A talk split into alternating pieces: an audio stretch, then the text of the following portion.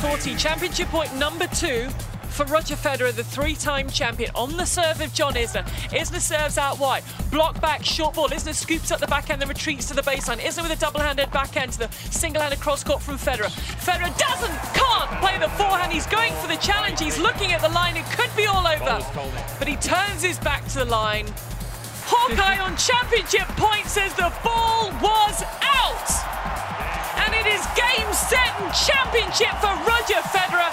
A straight six victory over John Isner for Masters title number 28, for Miami title number four.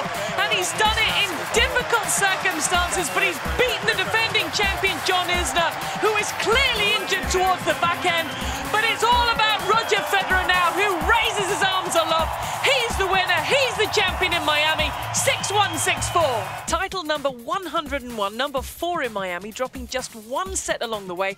Roger Federer is the deserved champion in Miami, and you're listening to the ATP Tennis Radio podcast. It's lovely to have your company once again. Gigi Salmon alongside Naomi Cavaday. Naomi, we had the pleasure to be calling that final between Roger Federer and John Isner. And it's one of those bittersweet moments. John Isner had done so well to reach that final. He was clean. He hadn't dropped a set. He looked so good. And for his tournament to come to an end because of that foot injury in the left foot was so difficult. Yet on the flip side of it, Federer, up until that point, had been absolutely flawless such a shame that he couldn't compete fully and really give it a shot because it looked like that second set was on its way to a tiebreak, which is exactly what he was looking for. And if he got it to a tiebreak, well, that was a job well done, and he had a chance to take it to the third. But uh, on the whole, it was a flawless performance from Roger Federer. Did not put a foot wrong, caused Isner all sorts of trouble in that first set, and even through that second set. Yes, Isner was holding his serve, but it was difficult. It was physical. There was a, a lot of rallies that uh, Isner wasn't necessarily a fan of. He couldn't quite get his serve going, and Federer was just anticipating everything that Isner, every move that Isner tried to make. Federer was there. The we, we, normally with the likes of Federer and Nadal these days, we're just rattling off and Djokovic numbers, and you know there's ridiculous numbers. That this is the 28th Masters title from the 50th Masters final. I mentioned it's 101 career titles, but just looking at the match, Federer went 20 from 20 with his first serve through the match, 12 from 15. He dropped just three points on serve, and and like you said, it just felt like he knew exactly what was coming next. He could anticipate it, and I think since that eye opener of the first set that was dropped against Radu Albot, which was the first match for Roger Federer. He's just gone through the gears and he's got better and better. He has, and the, the last three matches, so from the quarterfinals onwards, he has been razor sharp. From the very beginning, he picked up the first set against Kevin Anderson 6 love, the first set against Shapovalov 6 2, and the first set against Isner 6 1 in the final. He just was starting lightning fast. It was a sh- all three of those players were stunned after the first set. They just didn't know what to do. They had to completely recalibrate after that first set and come up with something different. But they were just so on the back foot already that it was just difficult for them to try and survive. John Isner, in his acceptance speech of the, the runners-up trophy was up in the stadium said entirely too good in reference to Roger Federer about six times. just went, you were entirely too good in the tournament today, forever. Just never retire, Roger. Yeah, uh, does he mean that? Never retire? Sure, sure. surely getting rid of. exactly. I, I think. Uh, I mean, uh, John Isner is right, and the, the, level of respect for what Federer has achieved and and what he's physically achieved this year, coming off the win in Dubai, the final in Indian Wells, and then winning in Miami. He has had so many matches, and as I say, he is just so so sharp, and that is when he's at his best.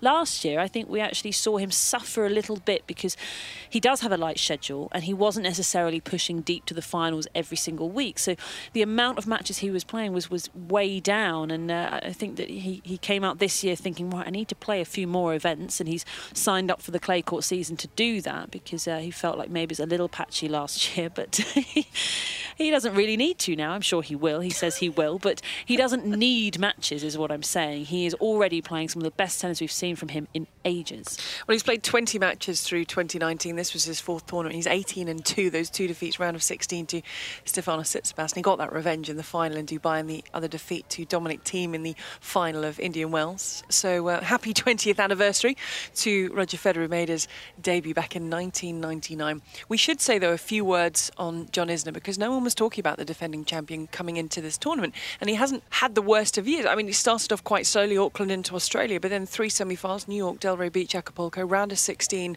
in Indian Wells after a couple of good matches there leading up to that defeat by Karen Khachanov until he bumped into Roger Federer and then the foot caused him problems. He hadn't dropped a set. He had been moving through 11 consecutive Miami wins coming into this final. It's phenomenal. I mean, he's just built so nicely through the year, really just been gathering speed, gathering belief and positivity in his game. He's been serving phenomenally well. Nine tie breaks, nine tie break wins in Miami, and the other set that wasn't a tie break, the tenth one, he won it seven five. So did all right to get away with that one. That must have felt like a breeze. But I mean, that is a, a mental achievement on on such a high level, playing at this standard in this sort of tournament to feel so comfortable in that position is is just uh, extraordinary. And I, I can't believe, honestly, I can't believe that he's got back into the final after winning last year because it, it just seemed kind of unlikely. Even he said at the beginning of the tournament, it's very unlikely that I'm going to defend my title. Okay, he didn't end up defending the title, but then once he got into the final, he thought, oh, hang on. I might now. It seems it seems very far away at the beginning of tournaments. It's six matches to, to win the tournament. I mean, he, he gets a bye through the first round, so it's six matches for the seeds, and you know, that's a lot of matches against world class opponents. And just each round, he just got better and better and better. And uh, in the end, he came up against a perfect Roger Federer, and I, I don't think very many people could, would be able to compete with that. 106 aces the tournament, John, is a nine in this final. And I think also credit to him for seeing this match out because he was in an awful lot of pain with that left foot. He actually said to the trainer who came out, I think I might have broken it. So he got up there. Maybe he thought, yeah, look, I can I can bang down four so if I can hold serve, I can get to a tie break. Maybe the painkillers that he was given might kick in. But I think credit to him. It's a it's a final. It's it's a big stage. He was in an awful lot of pain, but he just stayed out there. He he was, and, and he didn't want to stop. It's the final, right? It's the worst way, the worst possible way to to go out, and it is really frustrating. And we just hope that it's nothing serious. We hope it's not broken because that would definitely impact his clay court season, and he can play really well on the clay. That serve works on anything. Doesn't matter what surface you're playing on. playing on, it's unreturnable a lot of the time. Uh, and that was actually something that Federer did so well in the final. Was just he kept returning the serve, and particularly chopping that backhand slice down cross court to the backhand of Isner was incredibly effective. Um, but uh, yeah, for Isner, as long as the injury is okay and it's manageable, just after a week or two's rest, and he can get back out there and be looking good, I think he, he will be. He's playing like a top top 10 player. He is a top 10 player, and I, I very much anticipate him staying there. Now, I don't want to call them the oldies, sort of just have, but I'm not sure seniors is much better. 33 years of age, John Isner. 37 years of age, Roger Federer. They were in the final, but a word to the next generation. They are not only coming, the next generation are starting to arrive they're bludgeoning their way through, aren't they? it's fabulous. We, we, we're so excited. We just can't wait. We, of course, Felix Auger Aliassime showing uh, us, well, just exactly what teenagers can do, really, getting all the way through to the semi finals. It was uh, a phenomenal effort. And you know what? He had chances against John Isner. He broke him, he was serving for it, both of those sets. So, uh, you know, the nerves got to him. I think he, he understands that his serve let him down, but uh, boy, it was so exciting. And then you had another Canadian. When, when did this happen in Canada? We had Denis Shapovalov in the other semi-final. Extraordinary. and we've got Milos Raonic back. Canadians are just sitting very smug at the moment. And Shapovalov reaching his third Masters semi-final, which is an extraordinary achievement for somebody of his age, again, still a teenager. And uh, we also had Frances Tiafoe really making inroads. We've been kind of waiting for Tiafoe to just burst through, maybe for like the last 12 months months, so it's not yeah. been a long time. We haven't been waiting for years and years for it, but we knew it was coming, and we got to see it on, on display in this tournament. Oh yeah, it, it, it's great. I think look. We did have Isner and Federer in the final, but I think they are well aware that the next generation is coming and uh, they'll be concerned. Yeah, Frances Tiafoe, it was that quarter final in Australia, wasn't it? It felt that that breakthrough for him, and he moved on to this next step. And Stefanos Tsitsipas, I mean, we're not talking about him anymore because he's a top 10 player, but he's still really young. Runner up in the doubles, the Bryan brothers with Wesley Koolhof, and he said, I'm, I'm committed now to playing with Wesley for the, for the Masters run this year, which is fantastic. And they picked up some big scalps in the doubles. He's still focusing on the singles. And Borna Coric, I always think he's about 35 because I just feel I've been talking about Borna Coric for so long, but he is still one of the young guys. And, and Daniil Medvedev been one of the most consistent players on tour this year. And you feel that Karen Khachanov had a bit of illness this year. He's getting back that form. It's just sort of youngster after youngster, all these names of players who believe, they actually believe now that they can get on court with these guys and they can win these tournaments. They've seen Khachanov picking up the title in Paris. They've seen big wins, and Felix Auger-Aliassime had the final in Rio this year, his first final. So they're starting to get to the latter stages. They're starting to believe, and it feels like it's sort of it's bringing along a number of the other young players who are saying, okay, then th- th- this is possible. We still might have the Federers and Djokovic's and Nadal's, but it's possible we can we can muscle in a bit. Yeah, and the couple of players that, if you just nudge up a, a, couple of years in age, they're getting a big boost along as well. You think about Nick Kyrgios and Kyle Edmund. Kyle Edmund getting really back on track, playing some brilliant stuff, close to the top 10. I mean, I've heard a lot of people predict that Nick Kyrgios is going to finish in the top 10 after his sensational run in Acapulco, where he just beat top player after top player. And it almost felt like it was a bit harsh. He only ended up with 500 points for all the wins he strung together. Uh, but they are doing incredibly well uh, as well. So uh, it's very crowded. It's crowded in the top 10. It's really crowded between 10 and 20. And as I say, you have Kyrgios outside 20, Auger-Aliassime outside 20, Kyle Edmund outside 20. Uh, so they're knocking on the door as well. Who is going to? Who are the players going to be that are going to drop outside of that 20? Who's going to drop out of the top 10 because they have to make room if these young guys are going to burst their way in? I mean, who are they going to elbow out? Can I put you on the spot now? Are you going to ask me who? you're, you're eight for London. Now, you might be able to remember because ATP Tennis Radio, we've got our time capsule that we open in London. And one of the questions has been the last couple of years who are going to be the eight that take to the stage. And the ATP have been asking people, I think Mark Petchey, I, I listened to what he was doing. He had Nick Kyrgios making the eight and being part of that eight. So, who can you remember, or maybe it's changed since Melbourne when we filed away these pieces of paper? Who would be your, your eight, London, from what you've seen? Um, well, I think uh, what I picked and what would stay the same would be Novak, Fed, Nadal. Uh, of course, Zverev, and I think I had Thiem in there. I put in Daniil Medvedev. Did you? I did, yes. Lovely. Um, I think I predicted. Uh, uh, oh, a couple Got of others more, not in more. there. Oh, I can't remember. I de- didn't or pick can you remember, but you're suddenly changing your mind, and so you're pretending you can't remember? No, I'm not. I, I hope I put in Milos Raonic. You hope? I hope okay. I did. But if you didn't, Uh, you would. I know who I put in. Uh, Del Oh. Potro. So but, you know, Question he mark could come over the knee, of storming back because he is very good at, at turning up after being off with an injury for a while and uh, doing some big things. So looking maybe towards the US Open Series for him if he were to come So back your well there. only next gener, although he's a little bit out of that Yeah. now, is Medvedev. Your only sort of new. So you don't think there's going to be a Nick Kyrgios in that top eight? And No. There's going to be the consistency there for him. I think the only one that you could probably look at would be a, maybe a Tsitsipas might so why make is, it. why is he knows he's in the top ten at the moment? Well, what's happened to Stefanos? Well, because I he thought Del Potro was going to be back by now. Okay. I didn't realise that the knee was as bad as it is. But there's there's still plenty of time because we know Del Potro is capable of winning huge titles. So he only needs half a season to get into the top eight. I like that. I like that positive thinking. But it, it is interesting. The ATP have just been asking a lot of people to predict their eight for London. I do want to spend a couple of minutes on on the Bryan brothers. We can talk about them. Do you feel the Bryan brothers are going to be in London at the end of the year? yes, are They're not already there yet? They're doing so well. They're back together. There's been so much talk with Bob and the hip in relation to Bob and his hip, and in relation to Andy Murray and, and his hip, and people looking at this so closely. Has a hip ever been examined and looked at so closely than Bob Bryan's hip? Back together here in Miami. They defended their title against Tsitsipas and Koolhof in the final. It's so great to see. Look, they were always going to be back together. There was no chance Mike was ever going to say, "Well, Jack and I been getting on famously, Bob." I'm afraid there's no way back. They're always going to get back together. But how nice to have them back together, healthy, and winning.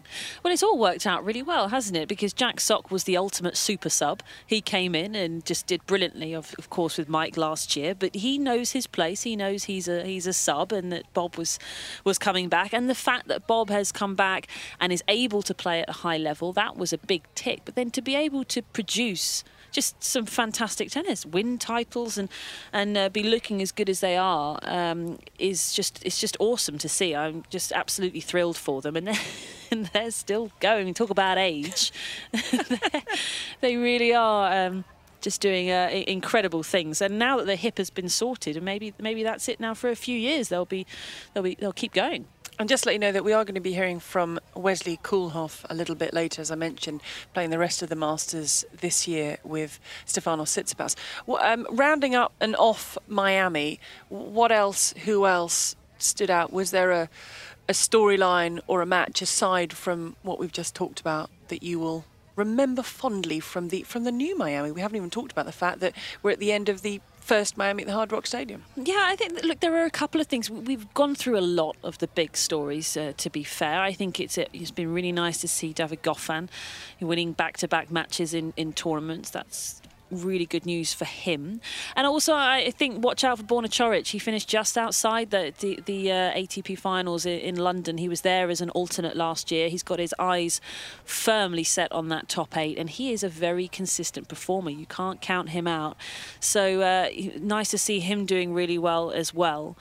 Uh, and of course, Nick Kyrgios, we haven't talked much about him, but uh, we've had lots of interesting points and shots from him. The underarm serve and some tweeners, some uh, outrageous shots, but also just a lot of quality tennis from him in his matches, just sensible and uh, well structured, well thought out tennis. And if Nick Kyrgios is being sensible on the court, then uh, with a little bit of flashiness thrown in, then uh, I'm sure that he'll build on his uh, Acapulco win.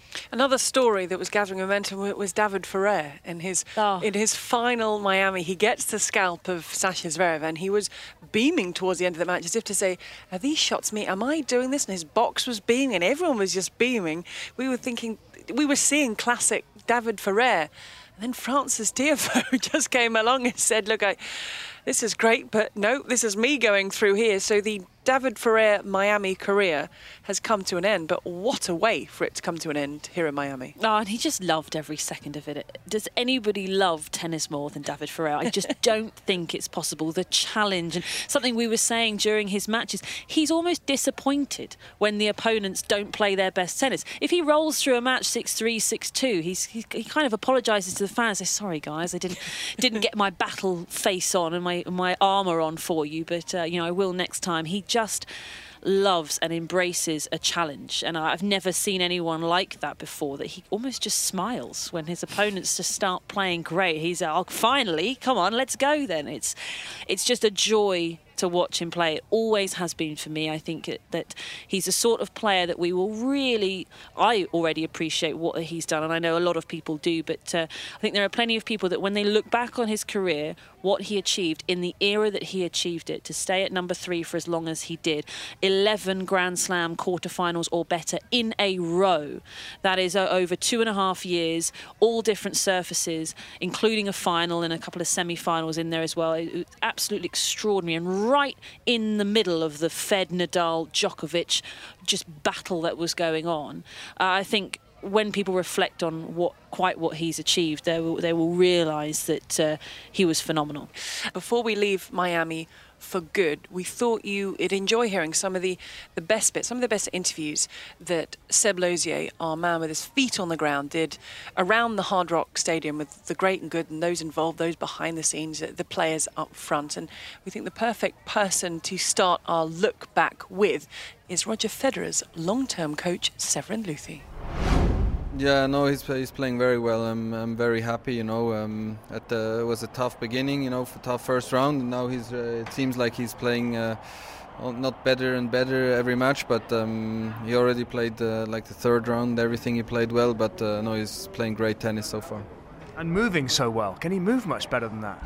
Um, yeah, it's it's tough uh, to, to, say, no, but um, I think he feels uh, he feels the the game very well at the moment. You know, uh, he knows exactly what he's doing, and he feels good. So um, I think that's when he's uh, moving the best, also. I'm playing these young guys, Denis, and before that, you know, Daniil and also Stefanos recently. Does he relish playing these youngsters who are looking to take his throne? I, th- I think it's um, it's more inspiring for him than uh, scary. You know, uh, he likes to see uh, new players, other players, uh, trying to figure out how to play against them, what they're doing well, uh, what they're doing not so good yet, and um, uh, so yeah, no, he has a, gr- great mental setup to to play those guys. Taking the ball so early is that a conscious tactic, especially out there on this surface? Yeah, I mean um, that's uh, that was always uh, something in his uh, in his game. You know, a big strength of his game, and um, I think uh, yeah, uh, it's tough to find somebody who really likes it, an opponent who really likes it. If you take the ball early, and he's doing it so well uh, with his fast hands and everything. So, I mean, it's always a good sign when he can finish the point close to the baseline or, or even at the net. And just finally, uh, Severin, I'm sure as his coach, you've got more than half an eye on the clay. He's, he's going to be transitioning to clay for the first time in a long time, let's face it. He's, I know he's played a lot of tennis on clay, but how, how much are you going to do to transition him for Madrid? Um, yeah, it's it's not the, our first thought now. It's uh, to finish well here, and um, and then for sure also going to be off uh, a few days again. Uh, I think it's important, you know, not only if you're 37, but um, for sure also uh, then. And um, then no, he's he's gonna he's gonna play enough on clay. You know, it's uh, it's gonna be a lot of uh, physical training also at the beginning with with Pierre, and um, he's gonna have enough time to to adapt on the clay. For you, you look like you're enjoying it out there it's amazing. You know, at, at, the end you're still a bit nervous, uh, sometimes more, sometimes less. But uh, no, it's amazing uh, to watch him play. Uh, yeah, it's it's it's just great. I'm with Rob Steckley, coach of Denis Shapovalov. Uh, and Rob, I know you spoke with Jill in Indian Wells, but it's been such a good fortnight here in Miami. We're, we're, we're thrilled to talk to you again. Um, thanks for having me. What pleased you most about the way he's come through, not just today, but against Stefanos Tsitsipas as well, uh, in his game? Just the will and the guts to stay disciplined even though the emotions are riding high. You know, I think that's something that we've really tried to tackle. And we've been talking about this for the last six months is is being in control step by step and focusing on the little tangible things that allow him to play his big game because we both know, you know, he's such a, a fiery type of player. Um, but with great ups come great downs. So we're trying to level those out. And uh, I mean, I've been saying this for a long time. We don't know when the results are going to come, okay? But we have to trust the process and we have to be able to be in control. And I would be very surprised if he were to go through a draw without any type of drama. It's how he goes about taking care of that and whether he wants to be on the winning end of that or the losing end. And that's where I think the growth in his game is starting to take shape. You use the word discipline. In what sense? Where is he showing discipline out there on court? Well, he's in control of his match. It's not the box, you know. And I think a lot of the time he's he's you know tr- focused on the wrong things at the wrong times, which is very I mean, easy for any player uh, when you get caught up in the emotional side of things. And he's, like I said, such a you know a hot type of player, streaky. Uh, and so, hey Bethany! Oh, there's one of my all favorite kinds human, of people. one of my favorite human beings. you get um, all kinds of people come yeah. up to you in moments now, like this. Now I lost my train of thought, B. Oh God. But um, yeah, you know, it just I think just being disciplined on, on taking care of his own, you know, and, and just understanding. Um, when he needs to stay in the rally, when he needs to pull the trigger, when he needs to focus on his footwork a little bit more, and just all these little things. Um, and and it just makes everything that much more spicy when everybody wants to win, and that's what I'm trying to help him with. And I think that's what he's doing a great job in is just settling himself down just enough to be able to focus on what he needs to do. And you spoke with Jill in Indian Wells about the serve and, and the improvements you've been making. He's serving 70% first serves. That's been huge, isn't it? Yeah. Well, I, you know what? I think also laying out um, the proper game plans at the right times. I think that's what we've been really working uh, hard on, and, and we've been disciplined at trying to to iron out those types of kinks. Whereas before, you know, he was relying on a lot of flashiness, and now he can use the flashiness, but just at the right times. And when he doesn't need to, he just shaves it down, you know, to 70% of his game, and and just placement and knowing what ball comes after that. I think has settled himself a lot more, which allows him now, especially you're seeing the results on the serve, is like you don't need 140 miles an hour all the time. You know, you might want to change that up a little bit, place it, shorten it, slow cookers out wide, do the job. You know what's coming next. So those types of things are really helping him. And physically, he's he's gone from a wiry 18-year-old last season to a, a beefy 19-year-old. Yeah, yeah, Uh, You, you do quite a lot of work on that in the off-season. You know what? I, I don't take any credit for that. Clement is our physical trainer. We have Stefano, who's also working as uh, our physio and takes charge, you know, a, a lot with. Uh, with prevention and, and all of that stuff, which allow him to get stronger in the gym. But uh, we have a great team, and uh, yeah, that, that's something I just work out myself for my own, you know, and I just watch him work out. But I, I also agree he, he's developed in the last year. Um, and it's given him the ability to be able to stay in the rallies and be a lot stronger and, and, and start to understand what his body can really do. And just finally, um, semi-finals of a Masters 1000. He's been there before, of course, which must help as well. But he's been looking forward to playing Roger for a long time, hasn't he? You, uh, you nailed it. Uh, that, that's truthfully why there was so much extra pressure last week at Indian Wells because he was setting himself up for a quarterfinal clash against Roger. It's his idol, and he would love to prove himself and, and to, you know, gauge where he's at with him. Um, we've practiced with him, so we know. I mean, he's a great guy, and we know what he can do.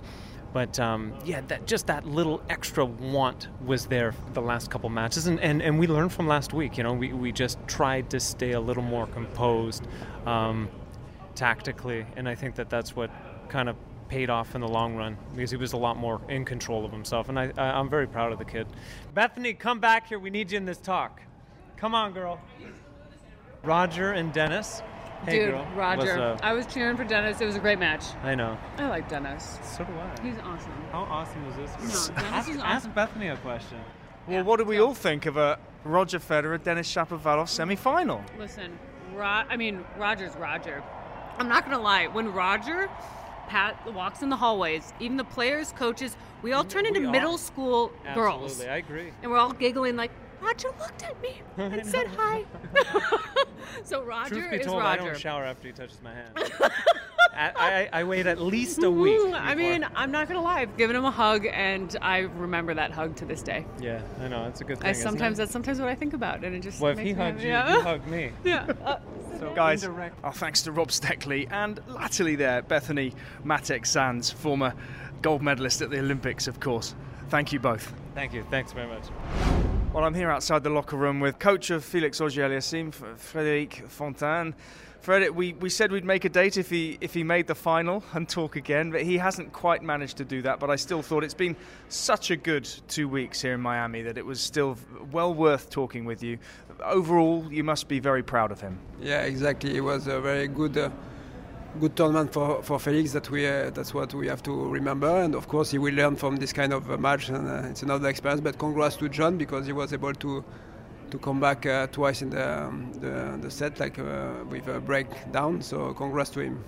I guess the thing that you must and Felix will walk away thinking is, wow, we've served for the set, both sets. Yeah, of course. Uh, but it's uh, like I said. Uh, John put a lot of pressure on the returns. You know, he played well uh, the, the, those two moments, except maybe on the the first one in the first set was more like um, some few mistakes uh, from Felix. But in the second uh, set, they had a couple of good rallies, and uh, and um, yeah, John played uh, really well those rallies. So it was uh, it was uh, yeah, it's important. He, he will learn about that. I'm sure he will. Co- coming into the match, I think most people expected Felix to be able to dominate the points if if they went long, if the rallies went long. But actually, John played very well. Yeah, there's just like a few rallies, and uh, yeah, we were like surprised uh, on the quality of John to be able to maintain, you know, to, to stay in the points, and uh, the co- credits to him. What do you take most out of this Miami experience? No, it's clear that uh, Felix is able to play this level. You know, in Indian Wells also he played well. You know, this week uh, again in clay, on clay court in Rio also. So he's able to play uh, a very uh, solid level in all the surface. That's uh, that's very important because if you want to go to the top, he has to play yeah all the in all the surfaces. And seven matches in quick succession here in Miami. I guess you now think about the clay. Um, is it rest first and, and then uh, back in the in the gym and transitioning? How are you going to do it ahead of Monte Carlo? Yeah, exactly. We'll have some uh, some rest, of course, because he, did, he played a lot of matches. But uh, now the season uh, is rolling, you know. Uh, so he, of course he's going to rest to practice, and then we are going to come back uh, for the clay. You excited to see him on clay? I think we all are. Yeah, of course. Yeah. I'm with a smiling David Goffin, uh, back where you belong in the round of 16 at these Masters tournaments. What does that mean to you? Yeah, it means a lot, and especially here with um, a tough, uh, tough period for me. With uh, I changed coach, and then I had injuries, and then I tried to come back to my best level, and then it takes, uh, it takes, it takes a uh, few moments, a few tournaments to, to get back to my best level. But it's to win some important points, to save some break points, to and to really to to to play my, my best tennis when I need it. And um, yeah, I think that was the case. Because you've been so unlucky, you know, with with the, the you know the eye and and the ankle. And first and foremost, physically, how do you feel? Are you are you back 100 percent? Yeah, yeah, I'm back. Uh, I'm 100% now. Uh, yeah, of course, last year was my eye. The year before it was my ankle at the French Open, and then this year I had a fracture at the end of last year to my to my elbow. So my elbow this this year was the the most important, and now I can serve 100%, and that's uh, that's good. You played the Challenger um, just after Indian Wells. That that just a case of putting as much sets in as possible. Yeah, the period between uh, Indianapolis and Miami can be long when you don't play match and you lose uh, second round like I did. And uh, it's tough because during the, the practice now I'm playing really well, and the goal is to, to play some matches to uh, to try to uh, to to feel the ball a little bit better during the match and to just to have some matches uh, in my legs. That's that's what I need now and um, and we, we worked a lot also. So we had uh, two practice and then the match every day. So it was tough uh, tough week, but we knew it was uh, it was good for me and it was important to to do it before this tournament. You mentioned practice, a different pair of eyes looking at you in practice now. Thomas Johansson back alongside you. What, what's Thomas bringing? Yeah, it was. Um, it's um, uh, we, we will worked together a few uh, two or three years ago, uh, but as a more as a consultant, and I knew that uh, Thomas would uh, bring me a lot. And now, uh, yeah, when I stopped with my, former coach, I, I, I spoke to Thomas and to uh, to see how he see me in the future, so where we can uh, he can. Uh, what he can bring me to to go back to the top and then and I liked what we, we talked about and then so but he can take um, a moment to um, to have the good balance between what we're working on and uh, the the aggressivity, the volleys, the serve, and then uh, as soon as everybody, everything, sorry, will be uh, will be ready. I think it will be uh, uh, hopefully the the best uh, moment of my career. The danger is to be impatient, I guess. Um, are, you, are, you, looking long term? Yes, I, I think so, and it was, I think, now I'm, I'm 28. It was, I'm invest for uh, the next uh, the next five years. I think it could be the the best years of my career in front of me. So uh, I think it was the best moment to uh, to make a new project with, uh, especially with with Thomas. So we we talked about a lot of uh, yeah almost everything in my game. So it was a lot of uh, talks. We talked about um, yeah also with uh, my whole team, and then now it's uh, hopefully it will be a better match after match, and uh, that that was the case today. So we we have to to continue to work like this. Having a different pair of eyes on your game yep. is it is it healthy in a way just because you you're forced to be open and honest and talk about what might have been going wrong in the past how how much does that help just to to reboot just to start again yeah, yeah. First, uh, I was uh, ready and open to to change different things and to change, uh, yeah, tactically or maybe technically and uh, with, with, with Thomas. So that's that's really important. If you a player is not open, it's uh, with every coach. It's uh, it's not easy. But with Thomas, I was was ready and and it's it's nice to have a new yeah. It's always you know something uh, fresh mentally when you you're in a good coach you believe Uh, he knows tennis really well. He knows what it is to uh, to win a Grand Slam, to be in top 10, to uh, have a lot of wins. So it's uh, it's good for the moment, and I hope it will uh, continue. I am with Jaymon Crabb, coach of Jordan Thompson, who has had a great week so far, and long may it continue, Jaymon. Yeah, no, it's been a, a, good breakout tournament for Tomo, and really good today to, to back up the big win over Khachanov with another good scalp of uh, Dimitrov. So, yeah, he's confident and playing well, and yeah, just got to keep the momentum. I spoke to him straight after the match, and he, he spoke about unprompted about all the challenges that he played, and that seems to have been quite important in kind of rebooting him. Is that fair? Yeah, look, I think last year it was pretty well publicised. He only had one tour win and uh, made a lot of his points in challenges. And look, we made the decision after US Open to get his. He dropped to probably 110 or 115, and we wanted to make sure he was top 100 coming into the Australian summer. Um, so yeah, he chose to, to play you know, four or five challenges, and you know he finished off winning the last two challenges and, and a final in his third last one. So he got his ranking down to sort of under 80 and uh, set him up confidence-wise for a, a good summer, and he's continued that on. Because when you've beaten I don't know, Andy Murray at Queen's, which he had done a couple of years ago. Let's face it, it must, that must be quite a tough decision to, to go down to the challenges. Um, no, Tomo's really good with, you know, working out the schedule and making sure he is main draw for Grand Slams. So he's always uh, looks ahead and and works out how many points he needs, and then yeah, he's good at mixing in challenges and tour events, and you know. It, even now, he's entered in a few challenges in China. I mean, Anning, which is 125k, uh, the entry deadline's already closed, so we, we'll probably will go with that and try and you know keep building and keep the momentum working into the French and grass season. Because he won three titles on challenges last year, didn't he? So, what does that do for you? Does it obviously it puts a lot of volume in, in your legs? Um, also confidence. Yeah, definitely confidence. Um, I think in this sport it's very mental, and if you're winning, uh, you just sort of know how to win. And when you go through some tough patches, and a lot of these guys, when you're ranked sort of 50 to 90, you might be playing tour events and you're playing guys ranked above you every week. So it's very easy to go for you know a month, six weeks where you sort of win three, lose three, or win two, lose four, and you haven't been playing bad or anything. So no, we, we always look to, to drop back when we have to, and yeah, just keep the uh, win percentage up.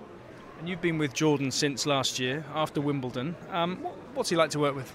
Uh, Jordan's great to work with. He's uh, very professional. He does all the right things for his body.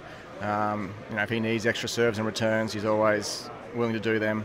Uh, he's got a lot of variety in his game, so you know, just scouting opponents and putting game plans together, he can execute that, which he has done the last two matches really, really well. Absolutely. When you first came on board as his as his coach, where did you think you could improve him the most in terms of his game? Uh, definitely his offense. Uh, using his serve, he's got good variety on his serve. Getting to net, um, which he's been doing very, very well. Mixing in his serve volley, and uh, just flattening out his forehand, being more aggressive with his forehand. He was he can get a little passive in his matches, and probably at the challenger level.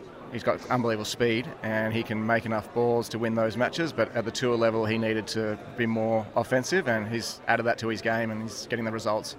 So it sounds like he you put a lot of work in in the off season. Um, between that challenger in Canberra and playing Brisbane, about two months. What what, what would you have done? Uh, well, he had his fitness coach Tonu. Um, he he came over to Tampa actually and trained with Tonu. Uh, Jordan's dad's also a tennis coach He did all his junior stuff with him, Steve. So he's always got his eye on him as well. Uh, but he really did a, a massive uh, fitness block. Uh, he had the tennis matches under his belt. Did a lot of fitness, and uh, which is something he missed the year before when he, he had uh, he was a bit sick with his tonsils, or he had to have uh, a bit of a break.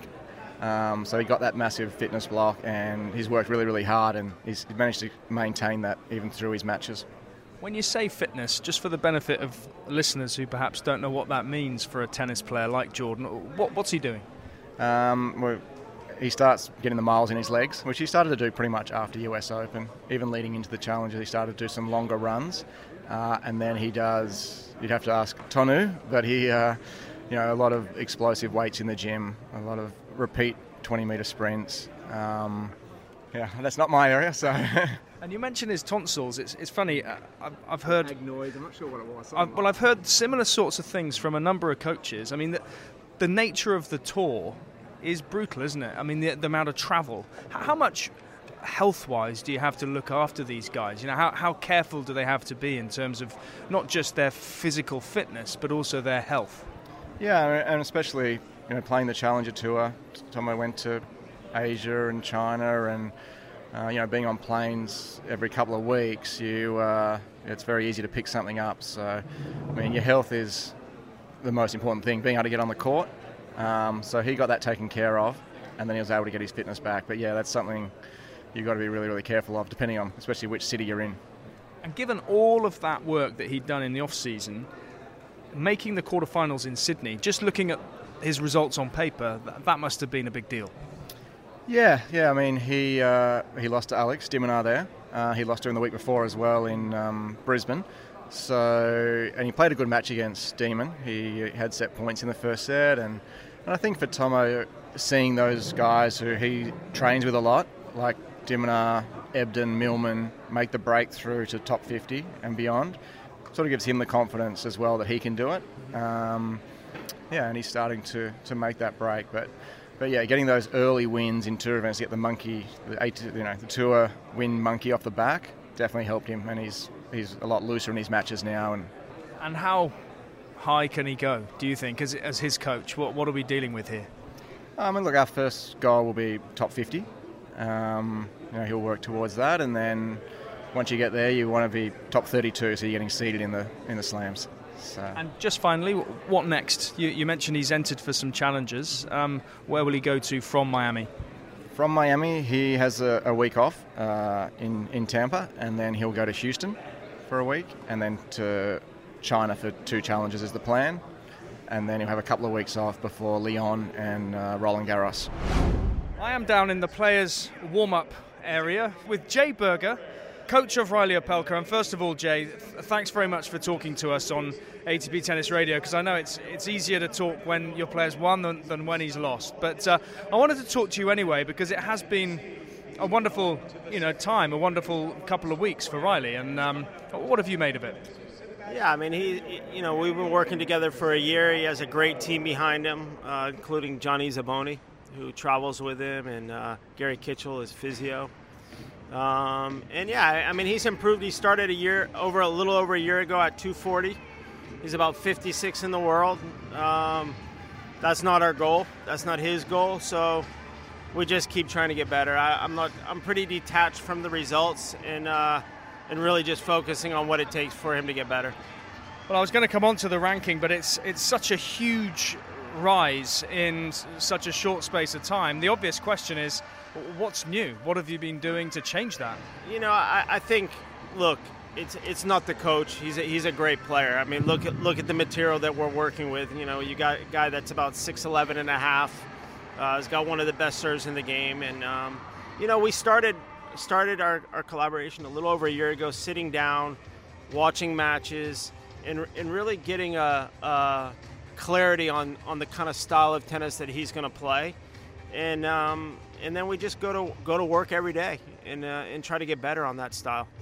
You talk about his style. I mean, for for such a massive guy, he actually moves surprisingly well. So uh, did he almost have too many options before? No, I, I think it was just more clarity on on the type of tennis he wanted to play. I mean, he does move extremely well.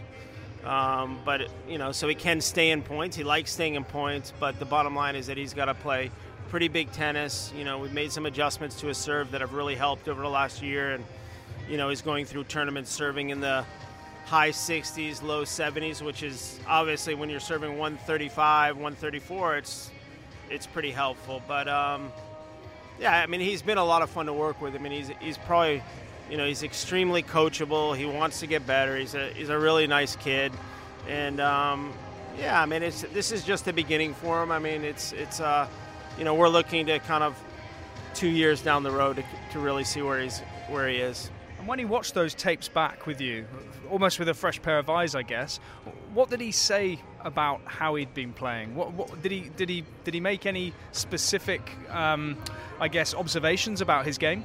I, I think he saw some good things, and, and, then he saw saw some things he needed to change. You know, so we changed, we worked a lot on his footwork, and um, you know, and again for him, it's really having clarity in, in the way he wants to play, and and uh, and being really mentally strong out there as well. Being such a big guy and being part of this new, you know, batch of young American players coming through, was there almost an expectation on his broad shoulders that he had to? Was he struggling with expectation before? You know, I don't think so. I, I think there's always been a, a, a long-term project for him. Um, you know, he, he's not looking for instant gratification. He just wants to see himself progressing, and he wants to feel like he's getting better. And um, you know, I think that's what myself and and our whole team has been working on and trying to give him the tools. But uh, you know, again, he, you know, he's a he's a he's a great project to work with. When you have somebody with the weapons that he has and and uh, and the way he works, and and you know he, he's going to get better. That New York title must have felt like a breakthrough for, for him, but also for, for you all.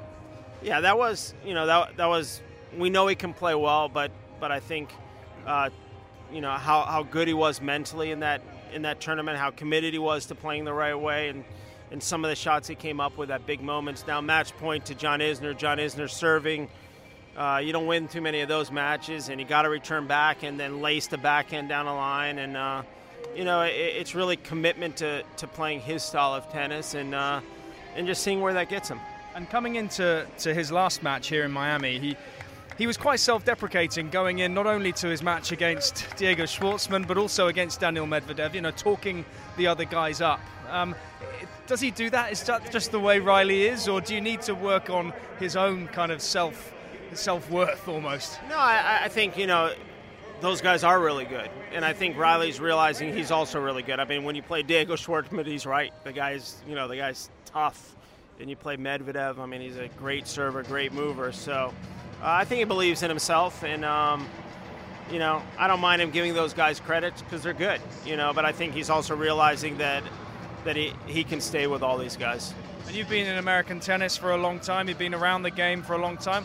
What do you make of this new home in Miami? I love it. You know, I used to live in Key Biscayne, um, so I, have a little bit of a pain in my heart not being there, but um, but they've done, you know, James and the tournament, and uh, they've done an unbelievable job. I mean, the players love it. Uh, it it's it's a it's a huge upgrade.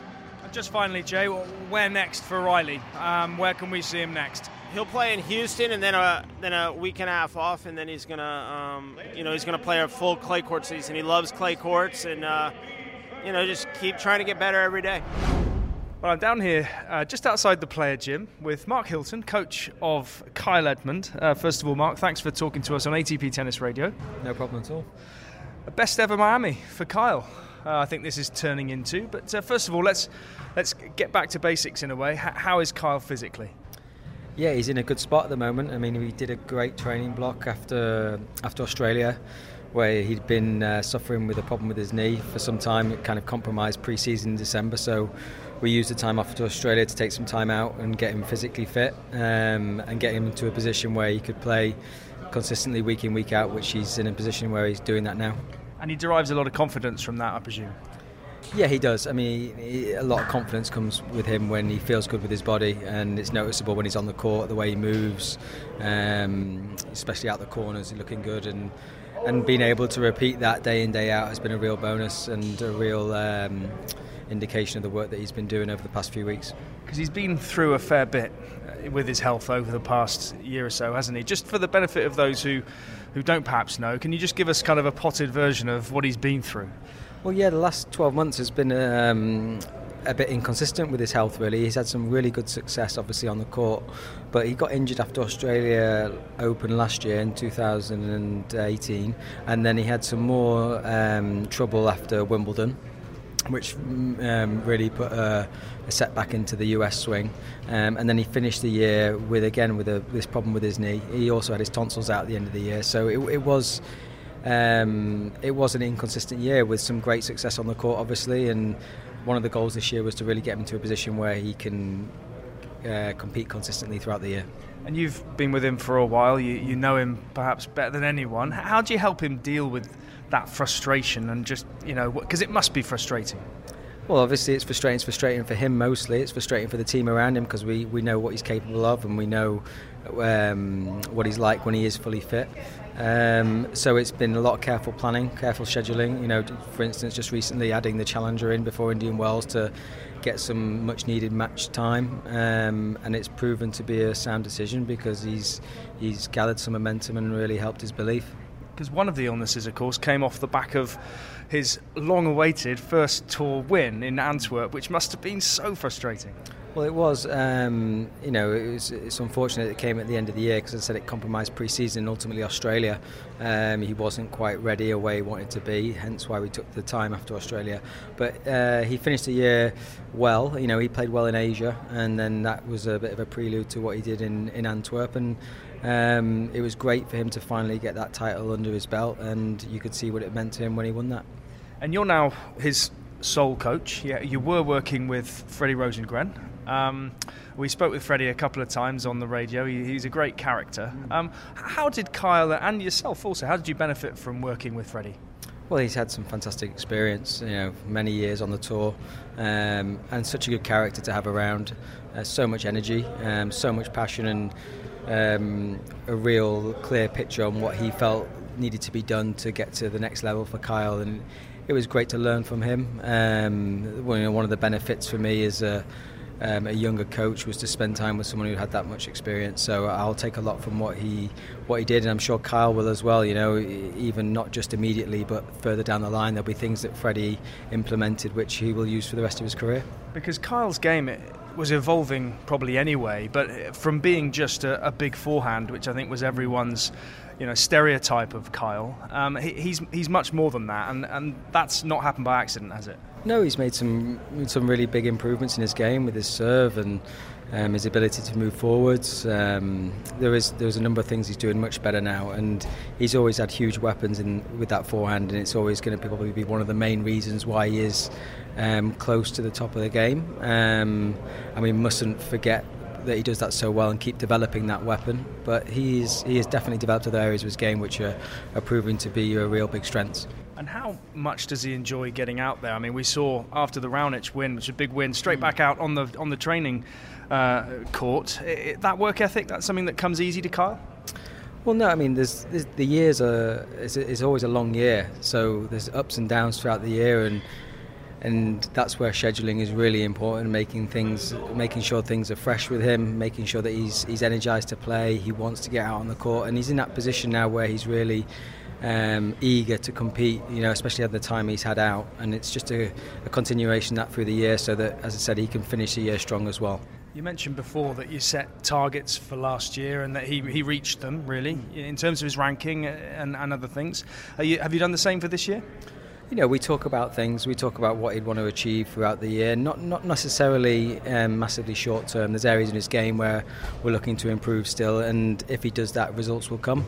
You know, obviously, he, having reached um, such a high ranking last year, I think his highest ranking was maybe 14.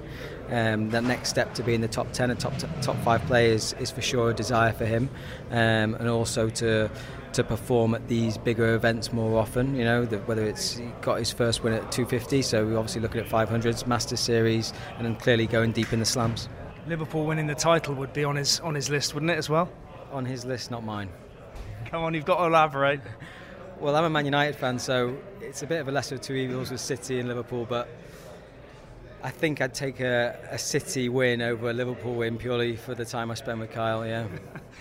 he's actually said that he gets more nervous watching Liverpool play than playing tennis. Is that true? Well, he's he's he's very passionate about Liverpool and seems to be more passionate the closer they're getting, but. He's had some disappointments over the years, so I'm hoping there's going to be another disappointment this year. As a Liverpool fan, I can assure you we've had a lot of disappointments. How else do you get him to relax away from the tennis court? I know he likes golf. Yeah, he does like golf. Um, he likes his cars, um, his F1, um, and he obviously loves his he loves his sport in general. Uh, as I said, it's, it's it's important that the downtime away from the court is spent where he can have some downtime because it is so intense most of his days. They're long days, and um, to get away from tennis sometimes is a great thing for him. And how much will you get away from tennis between now and the clay and the clay court season starting? Well, it really depends on how, how this week progresses, but the the schedule is for him to play Marrakesh, so um, there's a week gap between the finals here and, and Marrakesh. Um, we deliberately added that after the um, tournaments that he missed after Australia, and so we're hoping that he can really push through a good clay court season and, and get himself ready for Paris.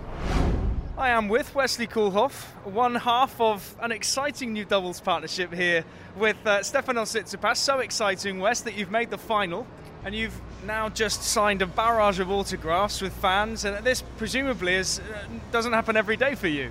No, no, of course not. I mean, uh, to be in, a, in, in, like in the final here, of course, it's like a, it's a big thing. So then, uh, like people get to know me at, like, like like from now on, I guess. So uh, no, it doesn't happen every week that I'm, uh, that I'm signing autographs and getting kissed on my cheek for like 10 minutes. So, but uh, no, it, it's good. I like it. It's good. Yeah. And we're walking and talking. We're now coming back into the stadium. Um, I mean, putting this in context in your career, looking at the ATP website, mm-hmm. you stand to make as much financially this this fortnight as well a half of what you're you've made in your entire career. I mean, this is life changing, isn't it? Uh, yeah, it is, of course. I mean, every time we get opportunity to play the slams and and uh, and, and, these big tournaments, it's uh, it could be a life changing um, experience. Uh, these are the the tournaments where the, where the money is at and where the points are made. So, um, I mean, yeah, we made a final. So that's I, I guess like half of my prize money uh, earned in the last four or five years is uh, I earned right here. Now tell me, Stefanos, he's, he's such a great guy. How did this partnership come about? Uh, I knew him and the family for a while already, like back in the in the Challenger days, actually. So that's like three, four years ago. Uh, we played. Um, he played singles in Rotterdam, obviously, and my home tournament, and I was there and I asked him to practice on on center court. Um, and I asked him, okay, uh, are you are you set for Indian Wells? Are you looking? You want to play doubles? And um, he was like, no, uh, I'm not set. I want to play doubles, so let's play. Um, and then uh, Miami actually wasn't sure yet because it was kind of based on his singles performance in uh, in Indian Wells, but he, he lost in the second round, so he was like, "Okay, I'm, I'm fit enough to uh, to play some doubles." And uh, I mean, the result is uh, the result is here. Yeah. You've won four titles, I think, to, already in your career. He, he's not won a doubles title yet. I think it's his his first doubles mm. final. How is it different for you playing with, I guess, a a, sing, a top ten singles guy rather than a you know a really proven doubles player? A little bit different. Um, game wise, obviously, because normally with my with another doubles partner, you kind of win it at the net, or you, you, you try to go to the net together as, as a team. Here, I'm like, you you stay back, you're fine from the baseline. I'll try to, to jump in or do something uh, do something at the net. Um, I mean, it's it's still a doubles match. It's still um, um, well, he, he has big shots, and and uh, and normally the doubles players are a little bit more of the, the, the touchy touchy things, like me as well uh, and he can just break like break through it with a with a with a rocket or a cannon or um, so that's his strength just eyes closed and just boom. And um, yeah but like I said we complement each other. The vibe is good. It's actually relaxed. We're kind of the same people. We think think think alike. You know is this a partnership that we're going to see again? You, have already won a title as I said before with Marcus Daniell I think in uh, in Brisbane. yeah. Um, can we expect to see the two of you uh, out at the, at the slams? How's it going to work? Uh, maybe. No my, my, my fixed partner is still Marcus so I will will carry on uh, playing with him after after this tournament. Um, kind of depends on Steph if he wants to, because uh, Marcus is not ranked high enough yet to uh, to get in the Masters. Me and him together. Um, I mean, it, it kind of depends on Steph how his body's feeling because singles are obviously priority number one. Um, these are good opportunities because these are two weeks tournaments, so he always plays singles one day, doubles the other day. If we sign up for Monte Carlo or Rome or Madrid, he will have to play single double on, on, on the same day. So it kind of depends on him. Um, but yeah, I'll play. If you ask me, I'll play. yeah, definitely.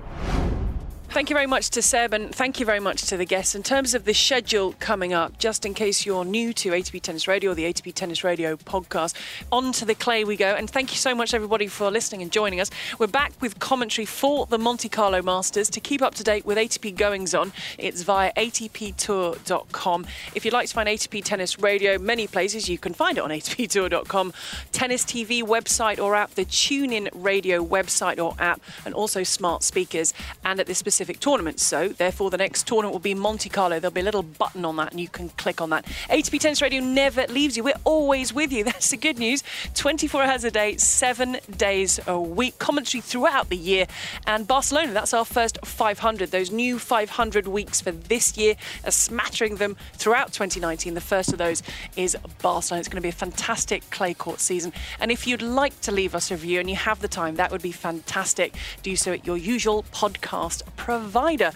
So thank you once again for your commentary, and until next time, take care.